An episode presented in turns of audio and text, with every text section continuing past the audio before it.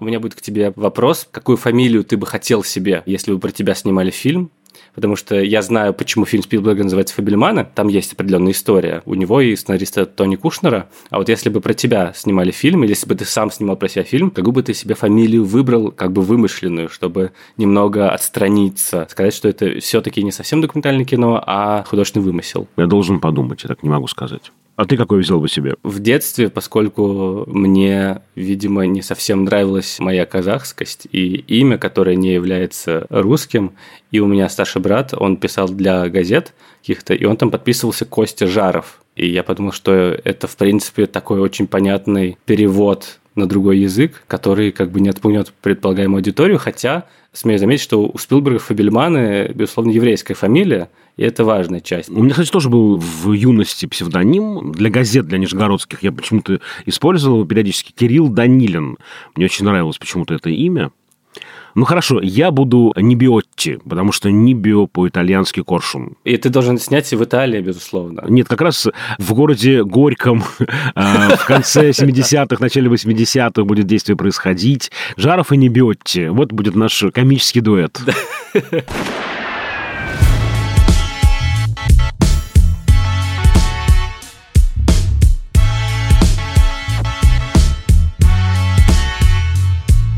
Всем привет! Это подкаст «Кинопоиск. Крупным планом». Меня зовут Даулет Жанайдаров, я редактор видео и подкастов «Кинопоиска». А я Всеволод Коршунов, киновед и куратор курса «Практическая кинокритика» в Московской школе кино. Каждую неделю мы обсуждаем новинки проката, иногда разбираем классические фильмы, а еще советуем, что посмотреть. Сразу хотим извиниться немного за то, что у нас будут сиплые голоса немного в нос, потому что мы оба слегка приболели. И заодно второй дисклеймер, что мы всегда обсуждаем со спойлерами, так что если вы не смотрели фильм, который мы сейчас будем обсуждать, то, может быть, можно сначала посмотреть, а потом уже послушать нас. Хотя я знаю, что очень многие люди не смотрят фильм, а слушают только наш подкаст, или же слушают подкаст, а потом уже смотрят фильм, потому что не все боятся спойлеров, и в некотором смысле это тоже здравая позиция. Сегодня мы обсудим фильм, в котором действительно очень много заложено каких-то дополнительных смыслов, которые ты можешь не считать, если ты не знаешь некоторых важных деталей заранее про фильм. Мы говорим про «Фабельманов» Стивена Спилберга, автобиографическую драму великого режиссера про свое детство, про развод родителей и про то, что называется «Первые шаги в кинематографе». То, как он впервые посмотрел фильм, то, как он влюбился в кино, то, как начал снимать, и то, как он решил сделать это делом всей своей жизни. Я бы даже добавил, что это фильм о выборе между тремя любовями. Любовью к маме, любовью к девушкам и любовью к кино. А еще это фильм, который уже получил «Золотой глобус» за лучший фильм, и, кажется, мало что может ему помешать выиграть и главный «Оскар».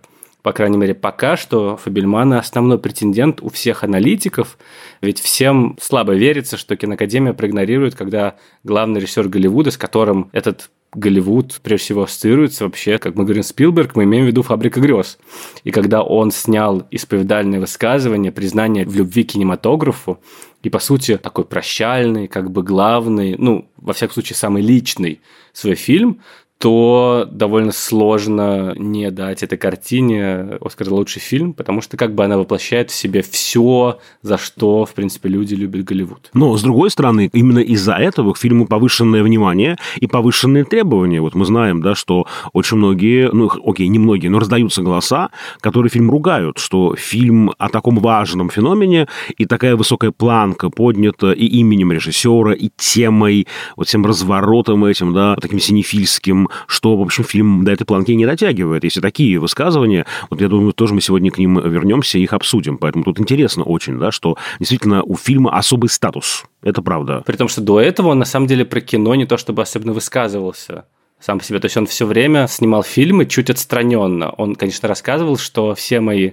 картины, даже самые блокбастерные, даже самые вот эти вот многомиллионные спецэффектные аттракционы, они всегда были личным. И, например, «Инопланетянин», Это фильм, в котором он во многом воспроизвел какие-то детали своего детства. И там старший брат главного героя, он основан на его вот этом вот дяде, который сейчас играет Сет Роген, и как бы он многое взял из своей юности. То есть это можно сказать, что «Инопланетянин» такой приквел, духовная предтеча Фабельманов. Ну и, не знаю, «Искусственный разум» он снял, потому что вот его друг Стэнли Кубрик не успел снять, а он решил, что должен донести эту историю до экрана все-таки. Но, конечно, у Фабельманов совершенно особый статус. Просто когда я услышал, что Спилберг снимает про свое детство, я такой: о, кто-то хочет быть Федерико Феллини. Вот, и это еще одна очень важная мысль, да-да-да. И Фабельманы — это действительно как будто бы Феллини снял одновременно «Амаркорд» и «Восемь с половиной». Ностальгическое кино про детство, семью, и в данном случае главное событие детства — развод родителей, и что к этому привело. И при этом размышления о природе кино и творчества. И я уже заранее читал, что это будет прям такой волшебный экспириенс, что все критики в восторге, что на кинофестивале в Торонто, где была премьера, просто какие-то овации, он там выиграл главный приз, и я ждал, что вот, сейчас я его посмотрю и как-то особенно вдохновлюсь. Но эти ожидания не совсем оправдались у меня. Слишком высокая планка, действительно.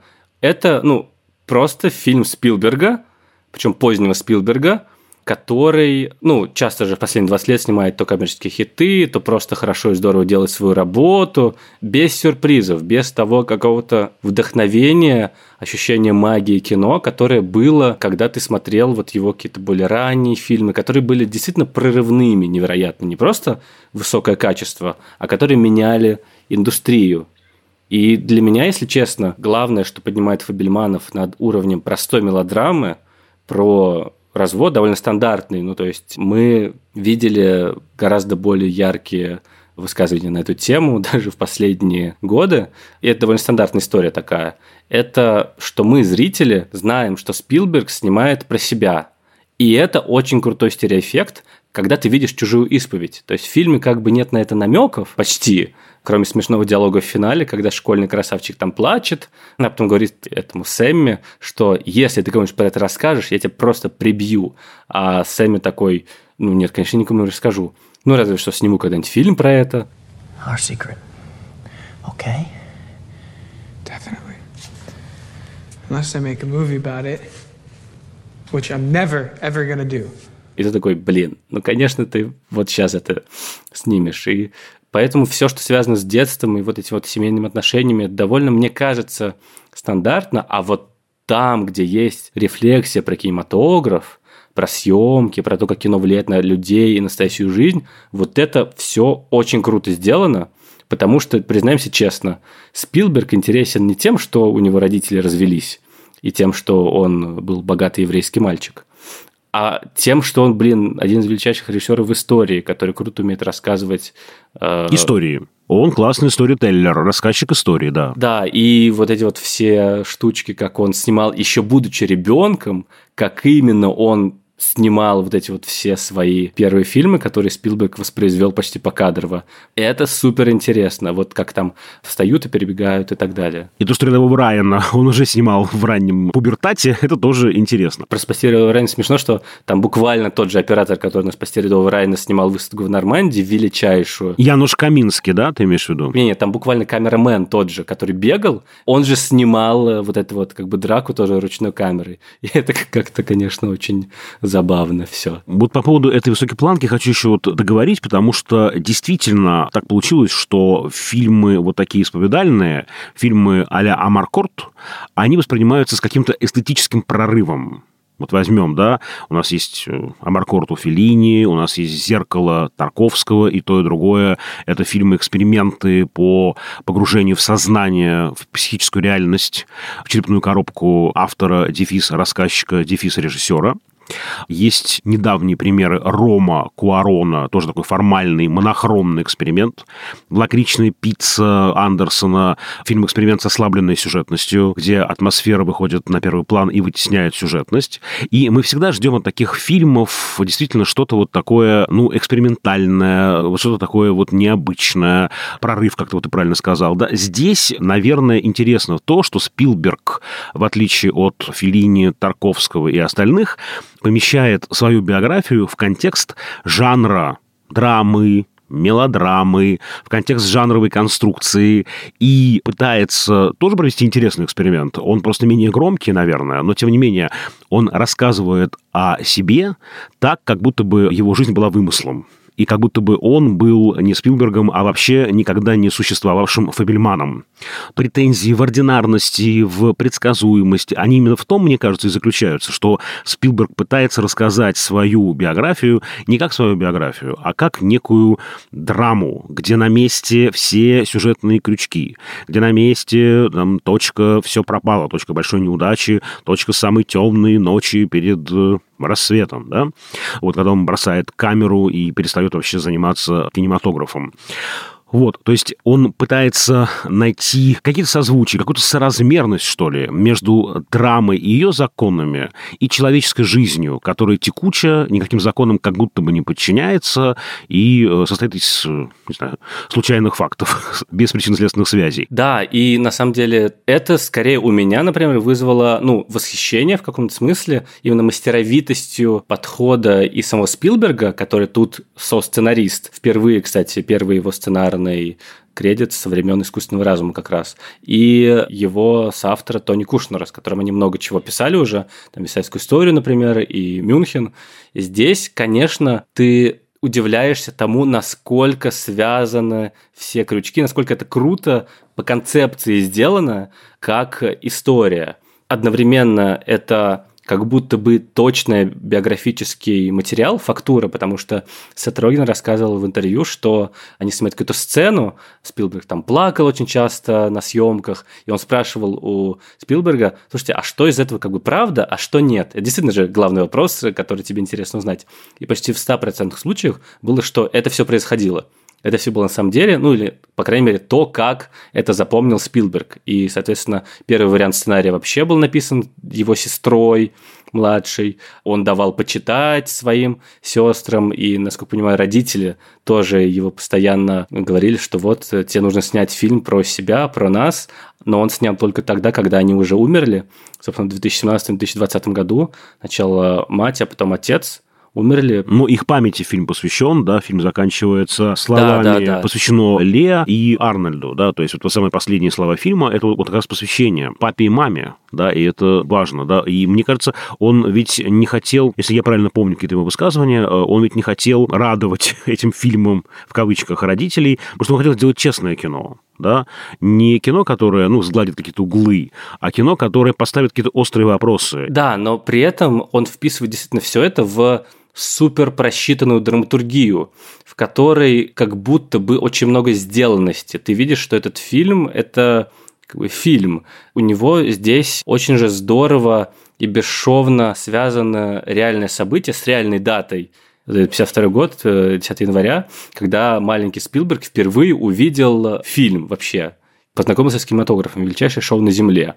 И вот этот момент, когда маленький Сэмми смотрит, как происходит крушение поезда, а затем снимает это крушение, воспроизводит с моделью, чтобы не бояться и как бы взять контроль над ситуацией, это одновременно завязка истории, это одновременно про первое знакомство с магией кино и одновременно про то, зачем вообще снимать фильмы, и одновременно про то, зачем нужны Фабельманы для Спилберга, зачем они нужны, чтобы взять контроль над ситуацией, дать ей разрешиться и, например, хотя бы так примириться с мамой или поговорить по душам с отцом, но при этом, когда у тебя есть контроль, и это уже не так страшно и болезненно. Да-да-да, а еще это отсылает нас, простите, и в этом еще и фишка этого автомет-описания кино, отсылает нас к легенде о прибытии поезда Люмьеров, да, что зрители испугались, зрители побежали, как будто бы это, конечно, легенда, которая не подтверждается фактами, но, тем не менее, в этом конкретном биографическом факте можно увидеть отсылку и к Люмьеру. Вот, казалось бы, да, это факт. А с другой стороны, в фильме, посвященном кинематографу, это работает как отсылочный код, как некий вообще повод для разговора о кинематографе. Меня, конечно, сразу этот фильм купил тем, что фактически вот перед входом в кино, в этой очереди за билетами, отец, который играет Пол Дана, рассказывает то же, что я рассказываю студентам. Да. Долго и мучительно. Я целую лекцию читаю им про персистенцию, про этот зрительный след. Вот, а он так просто мальчику это рассказывает. Думаю, господи, хоть бы резай, показывай студентам вместо этой полуторачасовой лекции. Photographs move past the light really fast, 24 photos in every second. Now in your brain, Each photograph stays for about a 15th of a second. That's called persistence of vision. The photographs move past faster than your brain can let go of them, and that's how the movie projector tricks us into believing that motionless pictures are moving. A motion picture.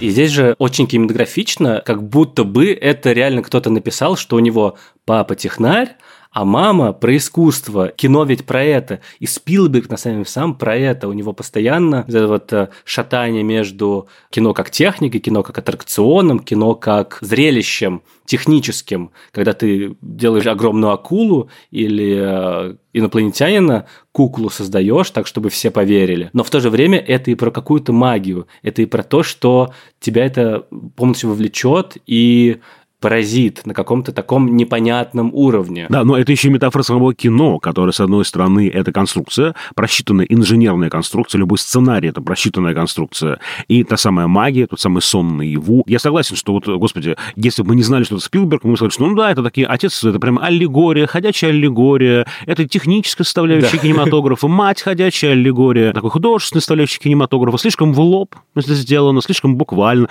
но реально в его жизни так и было. Мать пианист, отец инженер. Да, ну и очевидно же, что Спилберг отлично понимает, что он делает, и отлично видит вот эту всю историю в своей собственной биографии.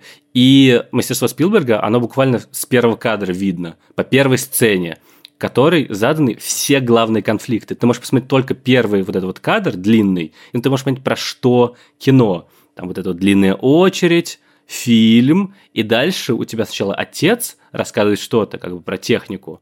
Причем там кадр так, что он вот слева, чуть-чуть сверху смотрит как бы на тебя, а дальше он что-то рассказывает, а затем мама Сэмми перетягивает его на свою сторону, и у тебя угол камеры меняется.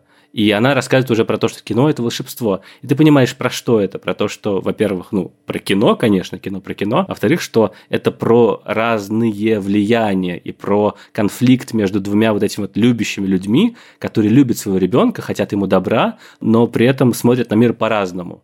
И в итоге же про это, оказывается, и фильм. Да, это интересная вот да, такая штука получилась, потому что тут я вижу такие три оси, на которые нанизаны эти противоречия кинематографа. С одной стороны, противоречие в реальной жизни Спилберга как человека, противоречие его художественного метода как режиссера и противоречие кинематографа как феномена. Вот смотри, мы говорим про, с одной стороны, вот, значит, художественную и техническую составляющую, да. С другой стороны, мы говорим про искусство и семью. Это очень важная тема фильма. Да, вот что вообще ты выбираешь? Можно ли найти компромисс между этим? Семья может предъявлять тебе некие требования, может окружать тебя заботой. Семье, правда, может казаться, что твои увлечения творчеством, ну, какие-то непрактичные, неправильные и так далее. С другой стороны, ты должен идти к своей цели, ты должен делать то, что ты хочешь, ты должен не изменять себе, и у тебя единственная жизнь, собственно говоря, есть в запасе, другой жизни у тебя нет, ты никому не должен свою жизнь, и в этом смысле твой уход из семьи в творчество жесток, твой уход из творчества в семью жесток. Да, и мать очень хорошо показывает, да, вот фигура Мишель Уильямс показывает очень здорово это вот попытку компромисса, которая, ну, кажется, не удалась, потому что, с одной стороны, она пианистка, с другой стороны, она забыла об этом, она, в общем, уже только играет на каких-то домашних концертах, иногда на какое-то радио там ее приглашают, но в целом она посвятила себя семье, и кажется, что ей вроде бы хорошо и там, но обе эти системы требуют без остатка человека. Это про одиночество художника.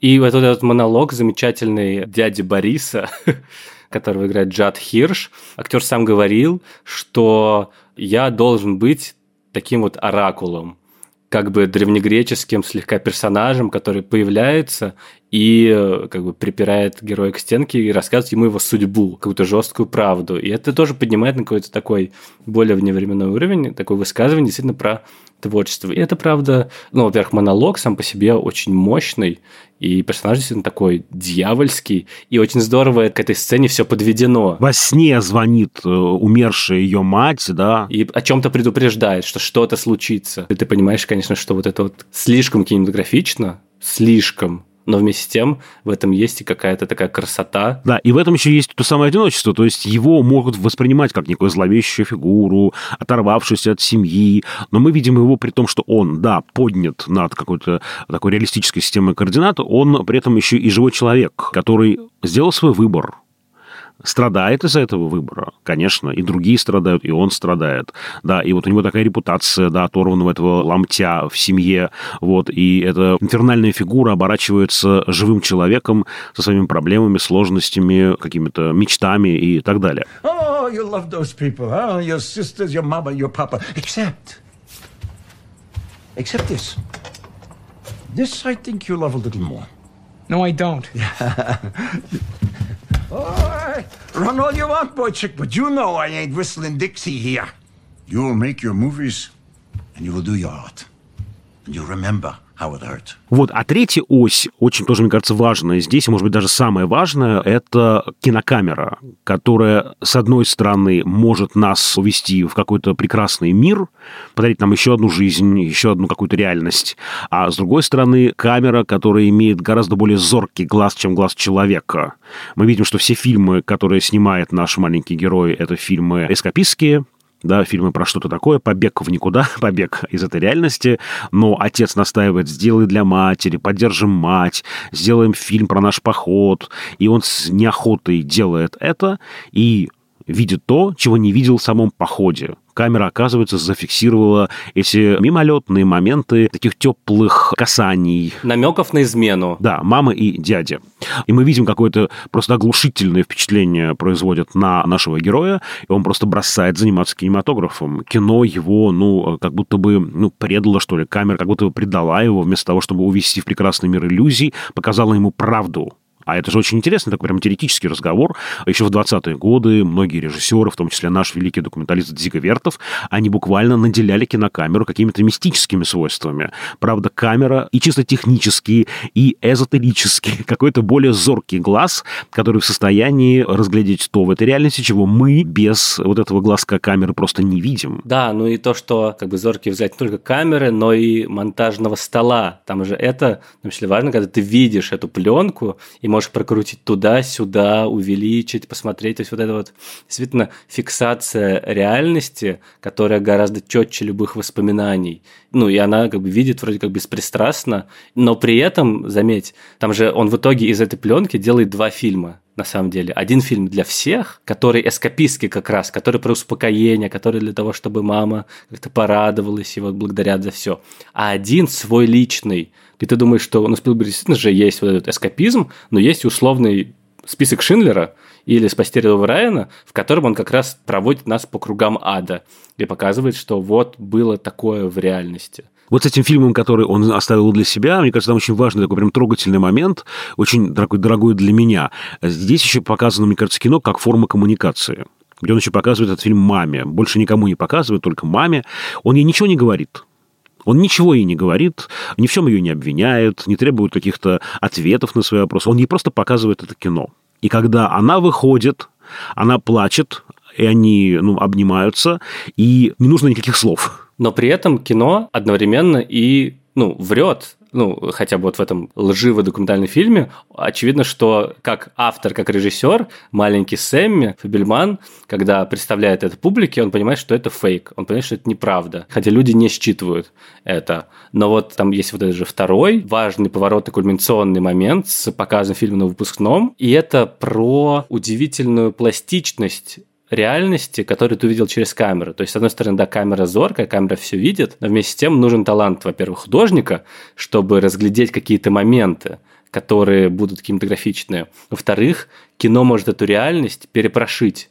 Кино может показать мир таким, каким он не является, и заставить всех поверить в то, что мир какое-то другое место, или герои какие-то другие, создать образы, которых не существует в реальности. И чисто на уровне монтажа, когда он сначала птиц снимает, а потом бросает мороженое на лица отдыхающих, и это монтируют, и как будто бы птицы какают на людей. И всем от этого радостно. Но и в части вот этих вот персонажей, которых он создал, великолепный красавец, атлет, победитель, который умеет летать благодаря слоумо. И ты, конечно, понимаешь, что это разные модусы кинематографа. Тут в процессе своего взросления, такого, когда он одновременно переживает развод родителей, переживает то, что называется точка невозврата, когда ты становишься взрослым, когда ты понимаешь, что твои родители живые люди. не какие-то идеалы, не какие-то... Функции, просто функции, да, нудящие, зудящие там о правилах и нормах, да? Да, когда ты понимаешь, что это просто люди, у которых есть свои недостатки, есть свои достоинства, и ты можешь их за это полюбить. Это такая настоящая сепарация и взросление. И одновременно он проходит этот же как бы путь взросления, знакомства с кино, с тем, какое разное оно бывает. И очень здорово, конечно, все это за параллельные действия, потому что он как бы взрослеет как человек и взрослеет как режиссер, и непонятно, что из этого важнее. Очень интересно здесь вот об этом думать, потому что Феллини для того, чтобы в Амаркорде показать, что это все не настоящее, что это все мои воспоминания или даже фантазии про это, он делает там знаменитый тот прием. Там главного героя играет Бруно Занин, которому больше лет, чем всем остальным, его одноклассникам. Вот он намеренно вшивает в фильм Феллини такую аберрацию памяти, такое нарушение. Как будто бы это вот уже взгляд более взрослого человека, который уже себя воспринимает чуть взрослее, чем его там эти однокашники. Вот. А у Спилберга интересно, что мы вроде бы видим этого подростка, этого молодого человека, и мы понимаем, что он не может, ну, в силу просто своей психической организации, по всей видимости, да, пубертатной, так тонко, глубоко чувствовать и понимать то, что происходит с родителями. И вот мы видим, это очень интересно сделано, что за этим актером буквально просвечивают, просматриваются усы, борода, седина Спилберга. Да, и там есть вот этот момент как бы дереализации, когда герой как будто бы выходит из своего тела. Помнишь, когда мама и папа рассказывают, что мы будем разводиться, там начинается ссора, он как бы смотрит на это уже со стороны и видит в зеркале, как он же это снимает на камеру. То есть, ну, и это, с одной стороны, конечно, про то, что мы перерабатываем в кино свои травмы, трагедии, какие-то жизненные проблемы, но одновременно это и про вот этот вот отстраненный действительно взгляд, когда мы не ассоциируемся ни с каким из героев, а мы ассоциируемся реально с камерой и со Спилбергом, который стоит за камерой, и про которого мы знаем, что он стоит за камерой. То есть это очень важно для понимания этого фильма, что как бы там есть вот это вот персонаж реальный. Еще мне хочется отозваться на вот этот вот очень важный, мне кажется, такой комментарий по поводу двух этих задир, антисемитов, которые мучают, да, булят просто нашего героя.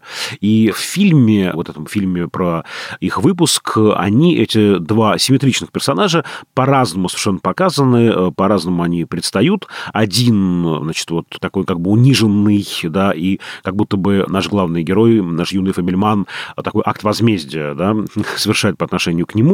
А вот второй, тот самый атлет, как будто бы пришедший к нам из фильма Лени Рифеншталь «Олимпия», он такой идеализированный. И там очень важный такой, мне кажется, диалог происходит, когда наш герой после того, как девочка ему отказала... То есть она его бросила просто, да?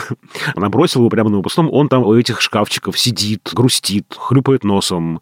И приходит этот атлет с претензией: «Ты что меня так показал?» Он в этом видит какой-то или акт возмездия, или почему-то отсутствие акта возмездия. Объясни мне, почему. Объясни, что ты имеешь в виду. Но вот это очень важно, что ведь в фильме это уже не он. В фильме это образ. И здесь, мне кажется, это очень важный момент, что режиссеру, художнику, этому юному Фабельману уже не важно отношения выяснять. Да? Ему важно, что в фильме, в финале этого ролика должен быть вот такой идеалистический образ спортсмена, поколения, бла-бла-бла. И он использовал это, да, в своих целях. И он же говорит, собственно, как бы, не знаю, просто камера так увидела, просто это хорошо было для моего фильма, это вообще не про нас, это как бы мы не важны, важно кино. Да-да-да, то есть все эти дрязги, все эти конфликты, они остаются там где-то. То есть это очень интересно, что сам-то герой, да, ну как бы этого документального фильма, воспринимает свой экранный образ как себя. А для режиссера это уже не он, это уже просто образ. И это очень интересно, вот я все время про это говорю и размышляю. Августин Блаженный, одним из первых, сказал о природе кинематографа, о том, что в искусстве же есть два этих модуса, рес и сигнум, вещь и изображение вещи, знак этой вещи. И между ними всегда есть зазор. Вот есть человек, и есть он на холсте. Холст, краски, да, грунт, понятно. Есть человек на бумаге, как он описан, есть реальный человек. И они точно не совпадают. А в кино есть иллюзия совпадения рес и сигнум. Потому что человек одновременно как бы и он сам по себе, и образ на экране. И вот как раз здесь очень интересно вот прямо об этом поразмышлять, потому что очевидно, что для нашего красавчика он на экране – это рес – это вещь сама по себе. А для Фабельмана это уже сигнум. Мне очень нравится этот комментарий, да, в каком-то смысле теоретический комментарий Спилберга вообще о природе кинематографа как искусства.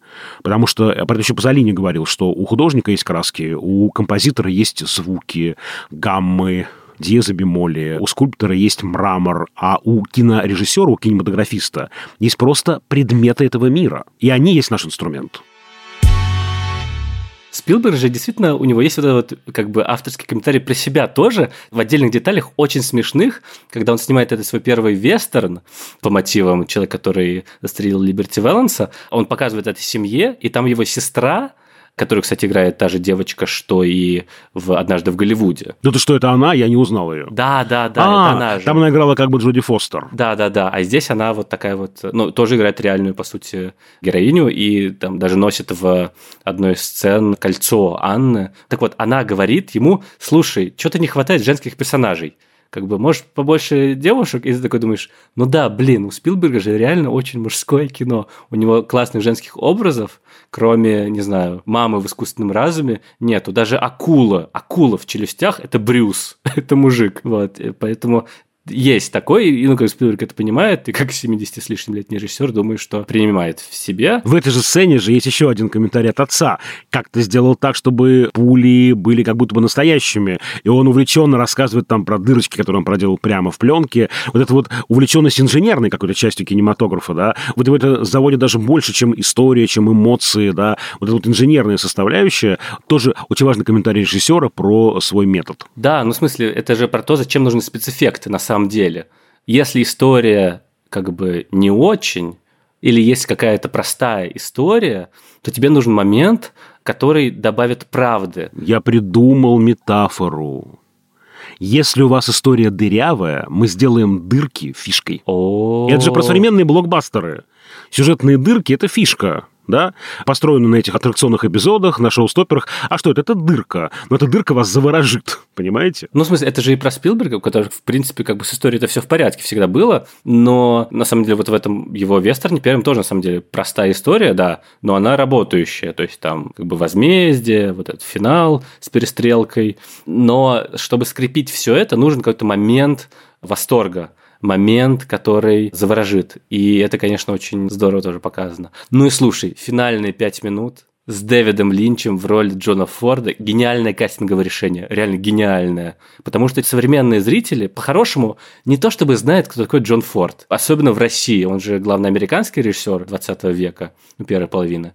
А в России тоже никто, и в мире никто не знает. И ты зовешь на роль великого, гениального режиссера, абсолютно вещи в себе, какого-то супер харизматичного, берешь самого харизматичного и необычного режиссера, ну, в современности, по сути. И я читал, что Стивен Спилберг 3 недели уговаривал Дэвида Линча сняться в фильме, вот, и Дэвид Линч, в конце концов, согласился, но при этом потребовал, чтобы, во-первых, ему выдали за неделю до костюм, чтобы он его обносил, а во-вторых, чтобы на протяжении всех съемок около его стола постоянно были пачки читос, вот, чтобы он мог их постоянно есть. Вот тогда он такой: соглашусь. И удивительно, на самом деле, что Линч и Спилберг, казалось бы, супер разные режиссеры, ну, то есть прям разные полюса американского голливудского кино. Но если вдуматься, и вроде как Спилберг говорил на паблик-токе со Скорсезе, что у них очень много общего. Они же примерно одного поколения, они оба выросли и начали создавать какое-то аналоговое кино. Они оба заворожены, на самом деле, созданием иллюзий. Просто у Дэвида Линча это кошмары в основном, а у Спилберга это вот грезы, это вот счастливые какие-то фильмы. И это, конечно, очень красиво. Очень. Ну, сама сцена крутая. Тебе, думаю, что об этом будет больше сказать, потому что ты лучше знаешь Джона Форда. Ты знаешь, а я, конечно, вот здесь хочу сказать, что по логике сюжета не биография, а именно сюжета фильма, ты ждешь, конечно, Сесила Дэмила, потому что, ну, кто еще должен быть тем режиссером, от встречи с которым упадет челюсть у нашего маленького Фабельмана, точнее, уже не очень маленького. Вот, это, конечно, тот самый Сесил Дэмил, режиссер величайшего шоу на Земле, того первого фильма, который заворожил Спилберга дефис Фабельмана. Но, увы, исторические даты здесь не совпадают. Умирает гораздо раньше Дэмил. Ну, плюс это же реальный случай из жизни, который слово в слово воспроизвел, да? Да, это реальная встреча с Джоном Фордом. И Джон Форд не менее значимая фигура для классического Голливуда. И те, и другие относятся к фактически основоположникам Голливуда. Дэмил вообще один из основателей компании Paramount, например. Но и Джон Форд начинает работать как раз вот в это время, когда Голливуд превращается из кинодеревни в фабрику звезд. Он же довольно рано начал свою карьеру. Мы знаем его по «Дилижансу» 1939 года, но вообще-то Форд, конечно, и раньше снимал свои картины, уже был довольно ярким режиссером вот этого кино «Фабрики грез». Вот. Ты знаешь, там, конечно, мне больше нравится... Ну, понятно, что здесь классный сам диалог и очень парадоксальный вообще выбор темы Фордом про этот горизонт, да. Но здесь, конечно, самое интересное — это выход из этого диалога, хулиганское завершение фильма. Вот это, пожалуй, для меня самый такой главный сюрприз. Вот этого я не ожидал, потому что все-таки фильм достаточно такой, ну, как бы серьезный. Этого хулиганства, да, этого выхода вот в мета какой-то язык. Точно ты этого не ждешь, когда Януш Каминский показывает проход нашего героя по студийным этим улочкам, где горизонт ровно посередине. Потом вдруг вспоминает, что ему сказали только что. Now remember this. When the horizon's at the bottom, it's interesting. When the horizon's at the top, it's interesting. When the horizon's in the middle, it's boring as shit. И исправляется, и ставит горизонт в другом месте. Это же невероятно крутой финальный кадр. И ты думаешь, что действительно весь фильм до этого – это Спилберг, который на самом деле только-только подходит к тому, чтобы стать режиссером, чтобы понимать кино. А вот этот финальный кадр – это как раз то, когда он по сюжету фильма все окончательно понимает, что такое кино, делает вот этот вот как бы хулиганский мета-панораму наверх. И дальше Спилберг в своих фильмах первых действительно будет чисто на уровне киноязыка, вот этой вот интересности визуальных и аудиорешений, он действительно будет революционным. И в этом, мне кажется, он и начинается, потому что, не знаю, ты видел когда-нибудь дебют как бы Спилберга как соло-режиссера? «Дуэль» ты имеешь в виду? Нет, «Коломбо». Первая серия «Коломбо». Не видел. Там открывающий кадр дико сложный. То есть там машина едет, такая панорама. Дальше ты понимаешь, что это на самом деле вид из кабинета, из стекла. Ты залетаешь в кабинет, и ты думаешь, вау, for me that's cinema, как говорил Пон Джун Хо. Или, как говорил Андрей Тарковский, поэтик cinema. И действительно, этот финальный твист, он про как раз рождение автора. Вот здесь сейчас он понял, что такое как бы кино. Что кино – это способ рассказа любыми способами, максимально интересным. Что кино – это не просто про съемки и копирование каких-то великих шедевров, это и про то, как оно сделано. Мне кажется, что тут Спилберг, он как будто бы в отдельные моменты, может быть, потому что ты знаешь, что это он про себя, про своих родителей снимает, прорывается какая-то прям нежность. То есть у Спилберга же в основном очень много всех этих слезоточивых гуманистических эпизодов в карьере было. Не знаю, финал «Инопланетянина». А здесь как бы нет этой слезоточивости на самом деле. Здесь есть какая-то честная нежность, какое-то принятие несовершенства близких людей в очень многих сценах, где они с сестрой разговаривают после того, как стало известно про развод. И как бы они ругаются, но потом они садятся друг с другом, но он ее просит, можешь посмотреть, пожалуйста, перед тем, как я покажу свой фильм всей школе, я хочу, чтобы ты это увидела. И они так как-то садятся вместе, вот, очень нежно. И оба финальных разговора с родителями, мне кажется, на самом деле, я не нашел этом подтверждений, но вот этот финальный разговор с мамой, особенно с мамой, он выдуманный, мне кажется, его не было. Возможно, разрешение этого конкретного конфликта тогда не случилось, а здесь он с помощью кино, ну, во-первых, возвращает их к жизни, дарит им бессмертие во многом, вот во всем их каком-то несовершенстве и во всей полноте, и в конечном счете примиряется с ними, делает с помощью кино, то, чего не было тогда в жизни, но чего очень-очень хотелось бы. В этом есть какая-то такая личная интонация, очень пронзительная. То есть она очень негромкая, он не давит на эмоции, как обычно делает, как он умеет, а здесь это какая-то такая очень бытовая нежность. Слушай, а вот есть там такой очень важный момент, мне бы хотелось его тоже обсудить коротко, религиозный аспект. Иисус секси. Да-да-да. Всеволод, ты согласен? Я не готов на эти провокации, знаешь, поддаваться. Но это удивительный такой в этом смысле прямо какой-то, ну, смелый ход, как мне показалось, вот религиозный аспект. Причем, что касается иудаизма и что касается христианства, очень смело. Вот даже как-то вот мои религиозные чувства поцарапало слегка. Так, ну, Всеволод, начинается сейчас. Просто твое сердце не открыто Иисусу, поэтому мы тебя перевоспитаем. Это как раз тот самый комментарий ко времени и к моменту взросления, и показ инаковости этого Сэмми, и то, от чего он готов отказываться, а от чего все-таки нет. Там же этот прекрасный, на самом деле, первый кадр, ну, не первый, окей, вторая сцена, когда едут в машине родители с маленьким ребенком, и ты как бы подъезжаешь к дому, а там все дома на улице в рождественских украшениях, а один их дом темный. И это классный тоже визуальный образ того, что он чуть другой, чем люди, как бы, не знаю, их социального достатка, их занятий, то, где они живут. И вот эта вот тема антисемитизма, мне кажется просто, что Спилберг не мог это не включить в фильм про самое важное и личное, что было у него в детстве, в взрослении. Недаром он сделает в 47 лет «Список Шиндлера», который, собственно, впервые на такую большую аудиторию и так громко и ярко заявит про Холокост, про геноцид евреев во Вторую мировую. А здесь он просто показывает, как бы, может быть, откуда это взялось. Показывает вот это вот, знаешь, отверженность художника в какой-то степени, что, чтобы, не знаю, снимать крутое кино, ты должен быть немного несчастным. И это комментарий ко времени тоже. И причем не только к 60-м, 70-м, но и сейчас Америка же очень христианизированная страна, и там совершенно разные образы христианства. И вот, действительно, там есть и такой персонифицированный, и абсолютно естественный для юной девушки, которая, не знаю, на пороге сексуальной зрелости. Мы не сказали ничего про актеров, и, конечно, я очень переживаю за Мишель Уильямс, я очень ее люблю, и страшно еще больше полюбил за роль матери в этом фильме.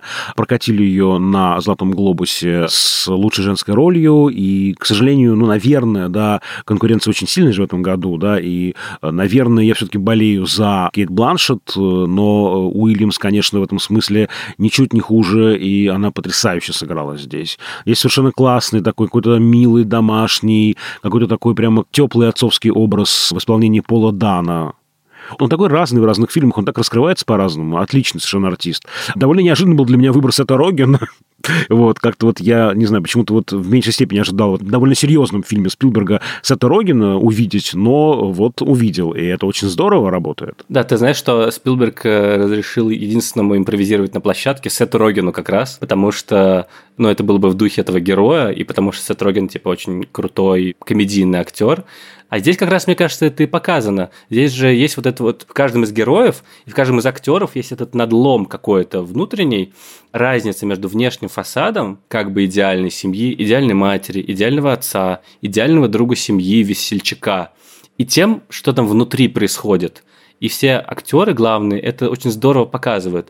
Вот эта вот трагедия Мишель Уильямс, матери, которая хотела быть пианисткой, которая несчастна в браке, но при этом ради детей не разводится. Вот. Это все видно в Гренни Мишель Уильямс. И Пол Дана, который такой весь невероятно добрый, очень влюбленный в свое дело, желающий передать это дело кому-то, но при этом его никто не слушает. Ну, в смысле, он не может этим заразить других людей, и он пытается делать вид, что все в порядке, но при этом внутри вот эта вот какая-то такая тоже боль есть. Ну и Сет Роген, дядя, который, ну, вроде как веселый такой дружбан, но при этом ты чувствуешь вот это вот скопление эмоций, что он любит вот Мишель Уильямс, но вместе с тем он не хочет разрушать семью, и этот диалог их с Сэмми, в котором очевидно, что он ко всем очень хорошо относится, но просто вот так вот получилось. Мне кажется, отличные все образы. Да, и, конечно, Габриэль Лабель – это открытие фильма. Он очень органичный, мне кажется, очень точно все это делает. Вот с актерской точки зрения вот не было у меня, мне кажется, вопросов никому, да. И, конечно, я очень надеюсь, что у Лабеля будут еще роли, и он раскроется, потому что, мне кажется, он очень интересный парень. Слушай, ну, действительно, нет вопросов к актерам, потому что, в принципе, вопросов к фильму тоже нету. Ты по-хорошему можешь придираться только из-за завышенных ожиданий и заявки, потому что это просто невероятно качественное кино, в в котором нет моментов, когда режиссер бы или кто-то из съемочной площадки как-то оступился бы там такого уровня профессионала, что это просто было бы невозможно. И поэтому мы как раз разбираем всякие частности.